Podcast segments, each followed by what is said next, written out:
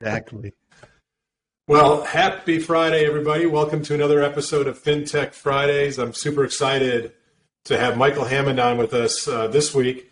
Um, I, I, would say Michael is my inspiration and motivation to, to do my own podcast. So, uh, Michael is the founder and CEO of Next Level Advisors and also is the host of uh, FinTech Hunting, which I think you're over 100 episodes or closing in on that? Close to it. We're about 96 this week, so it's coming up very quickly. Well, congratulations. Uh, my little humble uh, show here, where this is our 18th episode, so I've got a long way to go to catch you. Oh, well, okay. I'm glad you're doing it, and it's exciting. You continue to add value, so thank you so much for having me on as a guest.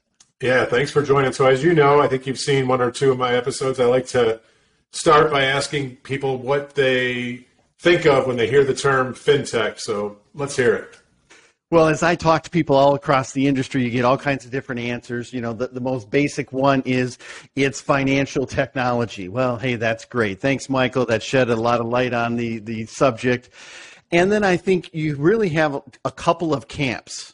Some people see fintech as it's kind of the evil technology that's out there that's going to replace every individual, whether you're a loan officer, whether you're a real estate agent. My definition is somewhere in between. Where can you leverage technology to foster, grow relationships, improve uh, workflow, create efficiencies, and really make it a better lending process? So, fintech involves, in my opinion, a little bit of all of that uh, instead of the polar opposite side of, you know, it's evil, they're going to take all the jobs, or it's just standard technology and who cares, everyone has it. Right. Cool. I appreciate that. It's a, uh, it, it is, you know, almost 20 episodes into this, and, and the definition continues to amaze me how, how different it is. And I, and I think the way I think about it, it's, it's really defined in the context of how you consume fintech and use it in your business. So I appreciate your your thoughts on this. Um, so let's let's talk about your thoughts. Your let's start by maybe just telling the audience what Next Level Advisors does, and I think that'll shed some light into the unique insights you can provide us around what you're seeing in the industry. All right. Well, Next Level Advisors, we're a strategic advisory firm that helps companies grow. Whether you're a lender, whether you're a vendor, whether that's sales, marketing, PR, social media, we bring a much different approach than a typical agency. Uh, we've been on your side of the fence. Former CEO of Mortgage Cadence. I ran an LOS company called Dynatek for almost 10 years.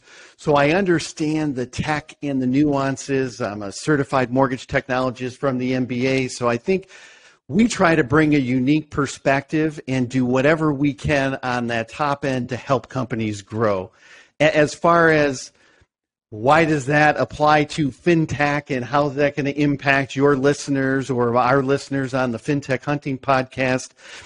It's about adding value to the industry. As you know you interview people. I've learned more from doing these interviews and finding out what's out there and what people are doing from a tech perspective. I I also coach loan officers and lenders through 2020 Vision for Success and I love those interactions because I have a very good pulse then of what are people feeling in the industry, where's the pain, where are they struggling, and hopefully then as we have guests on, we can add more value to the industry. I, I love that you uh, you talked about the process of doing these interviews, these podcasts, and the learning that that you get from that. People are asking me, how do you have the time to do the podcast? A, which you know you figure that out, yep. and B, how does it help your business? And um, and my answer is the time. At first, I was intimidated by how much time it was going to take. You know, it's one hour a week. It's not that much time, frankly. Um, but as I got through like the first two or three episodes, I had the same kind of aha moment. I think that you probably had 95 episodes ago. That if I just wanted to call you, Michael, and say, "Will you spend an hour with me and just talk? Let's just talk randomly about whatever kind of comes to top of mind, you'd be like, "What? That's kind of crazy. Why would I do that?" Well, instead, I invite you to come on my podcast, and we're doing the exact same thing. I I learn from every one of these conversations, and I, I can't say that they're directly impacting, you know, sales at FinLocker, but I do believe they're helping me personally better understand how folks that I'm trying to, to help in the industry are thinking about problems that we potentially could solve. So I, I love that you talked about that learning process in these in these podcasts.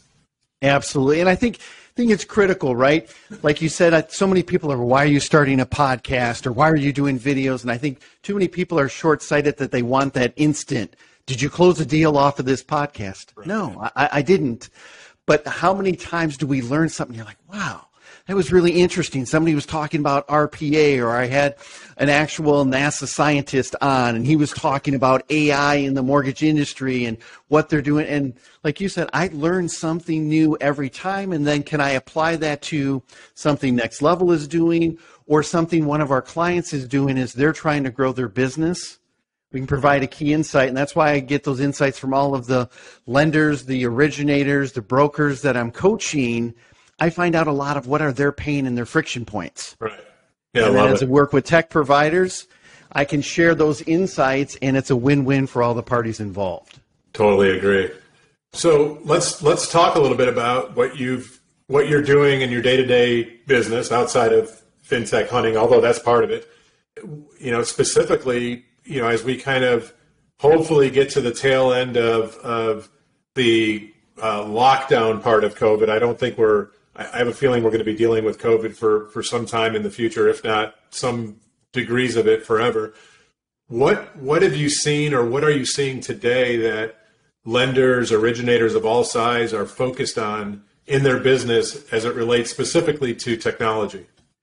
As it relates to technology, I think, you know, if you look from a, let's start with vendors first and then we'll go into the lenders. I, I think from a vendor perspective, they're trying to figure out with things opening up and then maybe closing down again, what is their strategy going forward from a sales, from a marketing perspective? Do we go to this trade show? Is it live? What if it gets canceled? Will it provide as much value to us if it's digital as if it was live? And then I think the, the biggest challenge for the vendors is to look at it. And, and to me, I don't think it should all be, well, we're back to normal. Let's all just do live or nope, we're not, and let's all do digital. I would find where's the right mix. I think some of the conferences, to be honest with you, I hope never come back or stay digital. And I think some of the other ones that are live, they're very hard to replicate that networking and that personal interaction. Yeah. So, from a vendor perspective, I think that's a lot of people are trying to find their way and figure out what is the best strategy to continue to grow their company. On the lender side, I think what lenders are really focusing on is okay, you see all of the MBA predictions. It's going to be 30% less origination volume this year. We've shifted from refi to a predominantly purchase market. And everyone says, okay, Michael, that's, that's not new news at all. But how loan officers, how lenders, how branch managers, how executives have to respond to that, I think is what's critical and what's top of mind for them last year, if you could take an application, man, you, you had more than you knew what to do with. Some lenders even raised their rates because they couldn't handle all the volume.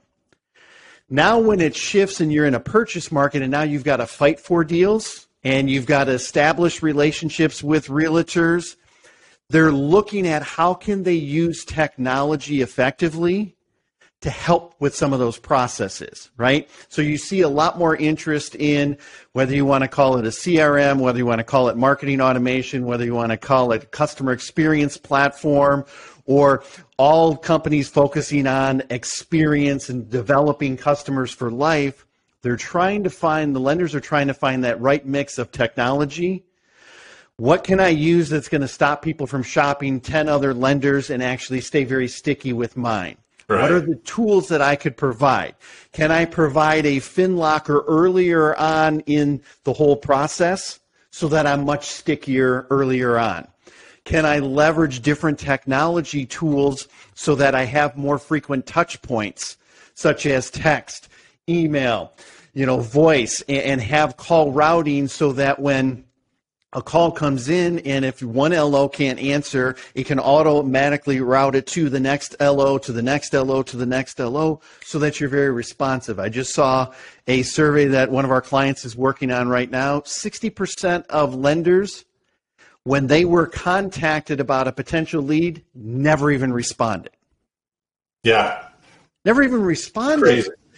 You know, so I think people are trying to use tech to better monitor that. Where are their leads coming from? How can I maximize my leads by using the tools most frequent that you know people respond to? Text messaging is one of the best tools, and most lenders still aren't using text. Yeah, I mean, it, it's text is amazing to me because um, now this is just me personally as a consumer, right? Um, I've got my business email that I manage, and that's a freaking full time job just to stay on top of that. I've got a couple different personal email addresses that I use for different reasons, and it's not, you know, there's there's a process to stay on top of that, but in the in the order of prioritization in those in those um, platforms, it's business and then those two personal emails, but then text trumps everything. yep. It's still to me when I get a text I'm inclined, and this is just me as a consumer, as a person, I'm inclined to react right away to a text still today. And I don't know how long that'll last, but I think you're right. That's you. I think lenders, salespeople of all types need to figure out how to responsibly leverage text so that you're not lost. You don't you know you don't want text to become the personal email box that someone creates for junk.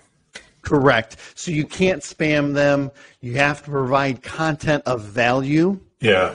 Uh, but even if you're a lender trying to build your realtor network, especially in this purchase market, what do the realtors do? Yep, they've got those three or four email accounts like you have. They've got the voicemail, but guess what? They're at an open house. They're not checking all of that. But if somebody texts them, yeah. They're going to respond instantly. And I, have even seen people now in platforms that allow you to send video through text and they'll send a 20 second video, a 30 second video. It's highly engaging. Yeah. It, it, it humanizes the person's brand and it helps them stay top of mind with their perspective, whether it's realtor, you know, partner or with their actual borrower. Sure. And, and I think there's, there's platforms out there for just about everything you just described that are affordable and consumable by companies of all sizes.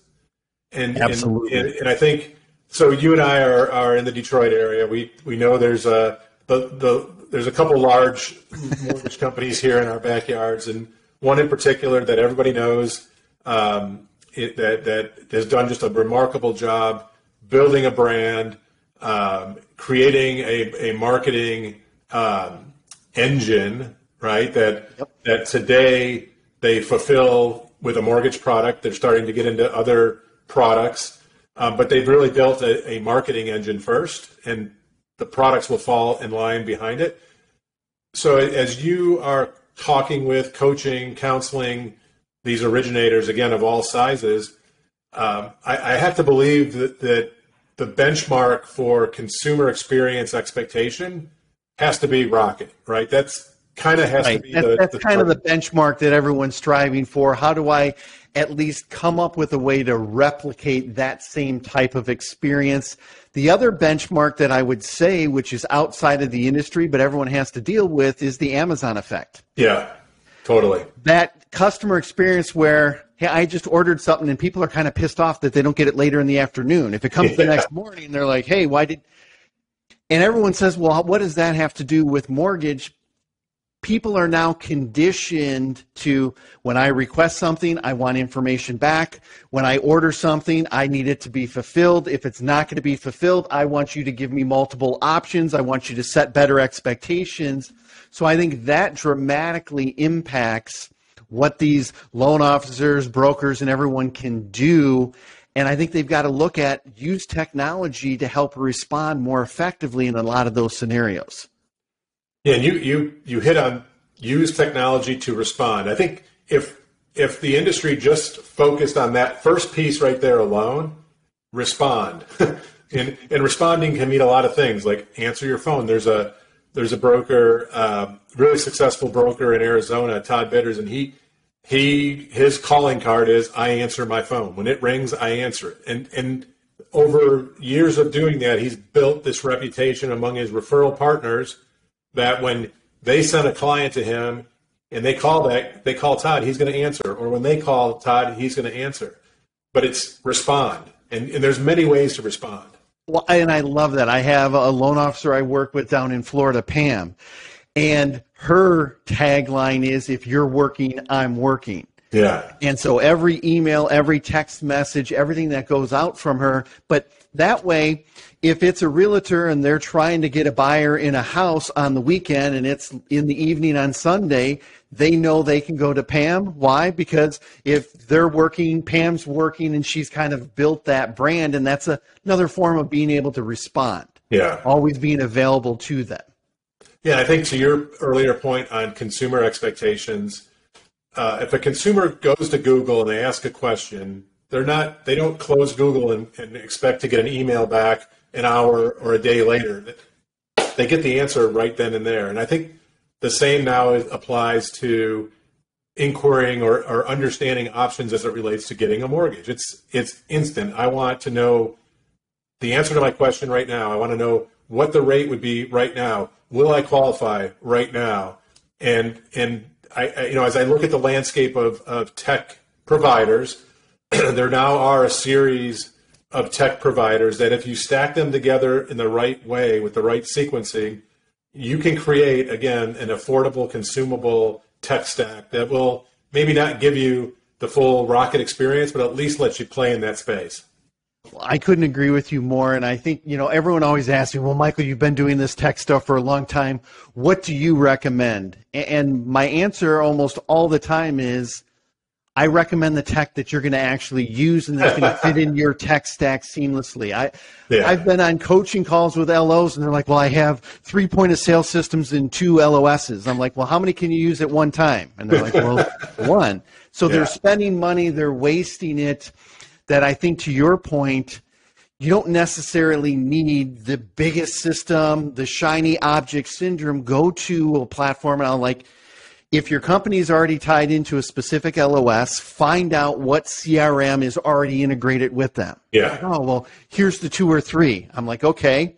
Then let's look at what are the two or three things you're trying to accomplish. Do they have post close lead nurturing? Yes, they do. Do they have realtor outreach? Yes, they do. Okay that will work for you. Don't yeah. get caught up in all of these other bells and whistles. Use what's going to work within your platforms. And I love the point you made about tech stack. So many people they run around and they chase technology and then they don't even realize that it doesn't fit their tech stack. That's right. Yeah. it's a waste of time. I don't care what the cool bells and whistles are. If the data is not going to flow, you're not going to deliver a great customer experience if it's all disjointed in all of these different silos. Yeah, I think you you uh, you hit on something, and this is the way. If I was a lender of any size, the way I would think about um, technology and, and and how I sequence it together, I would I would start with the the biggest piece, not necessarily the biggest piece of tech, but what is the what is the chunk of tech that I use that is you know captures 50% of my business for most people that's going to be your loan origination system Yep. And, and so, to your point, every loan origination system has a set of integrated partners, and and and they all vary, and they have you know different flavors. But I think if you started there and and worked your way back, you know, with the end in mind, what it, what do I want my consumer experience to be? Now, the answer based on what you want your consumer experience to be, maybe you need to get a new LOS, and if, and if that's the case, you got to start there. yep. No, I agree completely because I think sometimes people start in the craziest directions and you're like, so you got a CRM, but you're not even using your LOS yet. Or I'm trying to develop a web app and they're bouncing all around. And I think they also have to realize what their role is in this whole mortgage process. If you're a broker, you're only handling these 15 or 20 steps. Maybe it's not the LOS, maybe it's the POS so you can get the web app. Yeah and then it's going to flow into whoever you're selling the loans to and everything else in their system. If you're selling all of your loans to one of the other big players here in Michigan that we both know very well, then make sure it works with their systems. Yeah. Uh, but I think fit that tech stack fit is absolutely critical, and you don't have to be a master at technology. Whether you're a one person shop trying to get it going, whether you're larger, to realize the systems are going to work or they're not. Talk to other users that are on both platforms and find out what kind of experience they're getting. So let me ask you this question. It, it kind of falls in line, and, and this is uh, I, I, see a lot of chatter around this this topic or this comment. I'll see posts from originators or even lenders uh, saying, "I I signed up with X and it's not working. I'm not getting any new business from it." and then if you drill into the the the chain, the thread, lo and behold, they literally signed up turned it on, but didn't really do anything from a strategic perspective to leverage the platform. I, I just I want to hear from your perspective. I, I think it's the same as mine. There isn't a silver bullet out there that you can sign up with a tech provider and automatically, without any effort of your own, are going to drive results. It, it, it has to be, you have to roll up your sleeves and get your fingernails dirty and get in and work it. I couldn't agree more. And I think that's one of the biggest problems. Like I said, whether you're a one person shop or you're part of a large organization, if you're a one person shop, you can go buy all these tools, but if you don't know how to use any of them, I can't yeah. tell you how many calls I'm on where the person's like, well, I have this tool, but I don't really know how to use it. I'm like, well, then you're getting no value from it. So I think people have to have skin in the game. And then I think larger organizations, one of their biggest challenges is they want to buy these tools for their loan officer, for their broker network, for their correspondent wholesale channels and everything. User adoption is critical. Yeah. And trying to tell somebody, here's five videos to watch or here's a training manual to read and not really showing the business application and how to use it is a huge mistake. Yeah. I mean, companies are investing millions upon millions in technology, and 60, 70% of their company is not even using it. Yeah. What a oh, waste. Yeah. yeah. I see that a lot. Um, it, it, you know, and we're, where I sit, we're, uh, we're, we're starting to get into the, in, into a, a, deeper space and, and implementing more and more clients. And I, I have to take the approach now where, yes, the, the prospect that I'm showing my platform to has to understand and believe that this is a good tool for them. But I'm also now understanding that we're not for everybody. And having those conversations has actually been a little bit freeing, frankly. Um, right. Because I now understand at least what are the what are the core uh, attributes or skill sets that this lender, this organization needs to have in order to make my product successful in their shop. And if they don't have them, I'm basically saying, guys, we're just not a fit. And, you know, I so love that, and I hope every tech provider out there listens to what you just said. It's hard. It's hard to do, man. when you're trying to grow. You're trying to hit quota. You want to meet expectations. You want to exceed it. You've got to respond to investors and everything. But the worst thing you can do is shove a square peg into a round hole. Yeah. Oh, I'm going to convince them, and then once they get it, they'll change. They're not going to change. If they don't embrace technology, if they don't have someone on the team who is the champion for it, if there's not executive buy in where they know what the tools are supposed to do and they're really tracking them, good luck. It's never yeah, going to work. And I don't care if it's a POS, I don't care if it's your tool, I don't care if it's a loan origination system. More than likely, it's going to fail. Absolutely. 100% agree. Well, man, can you believe it? We're already almost at 25 minutes. We could, I could do this for, uh, for hours. I know.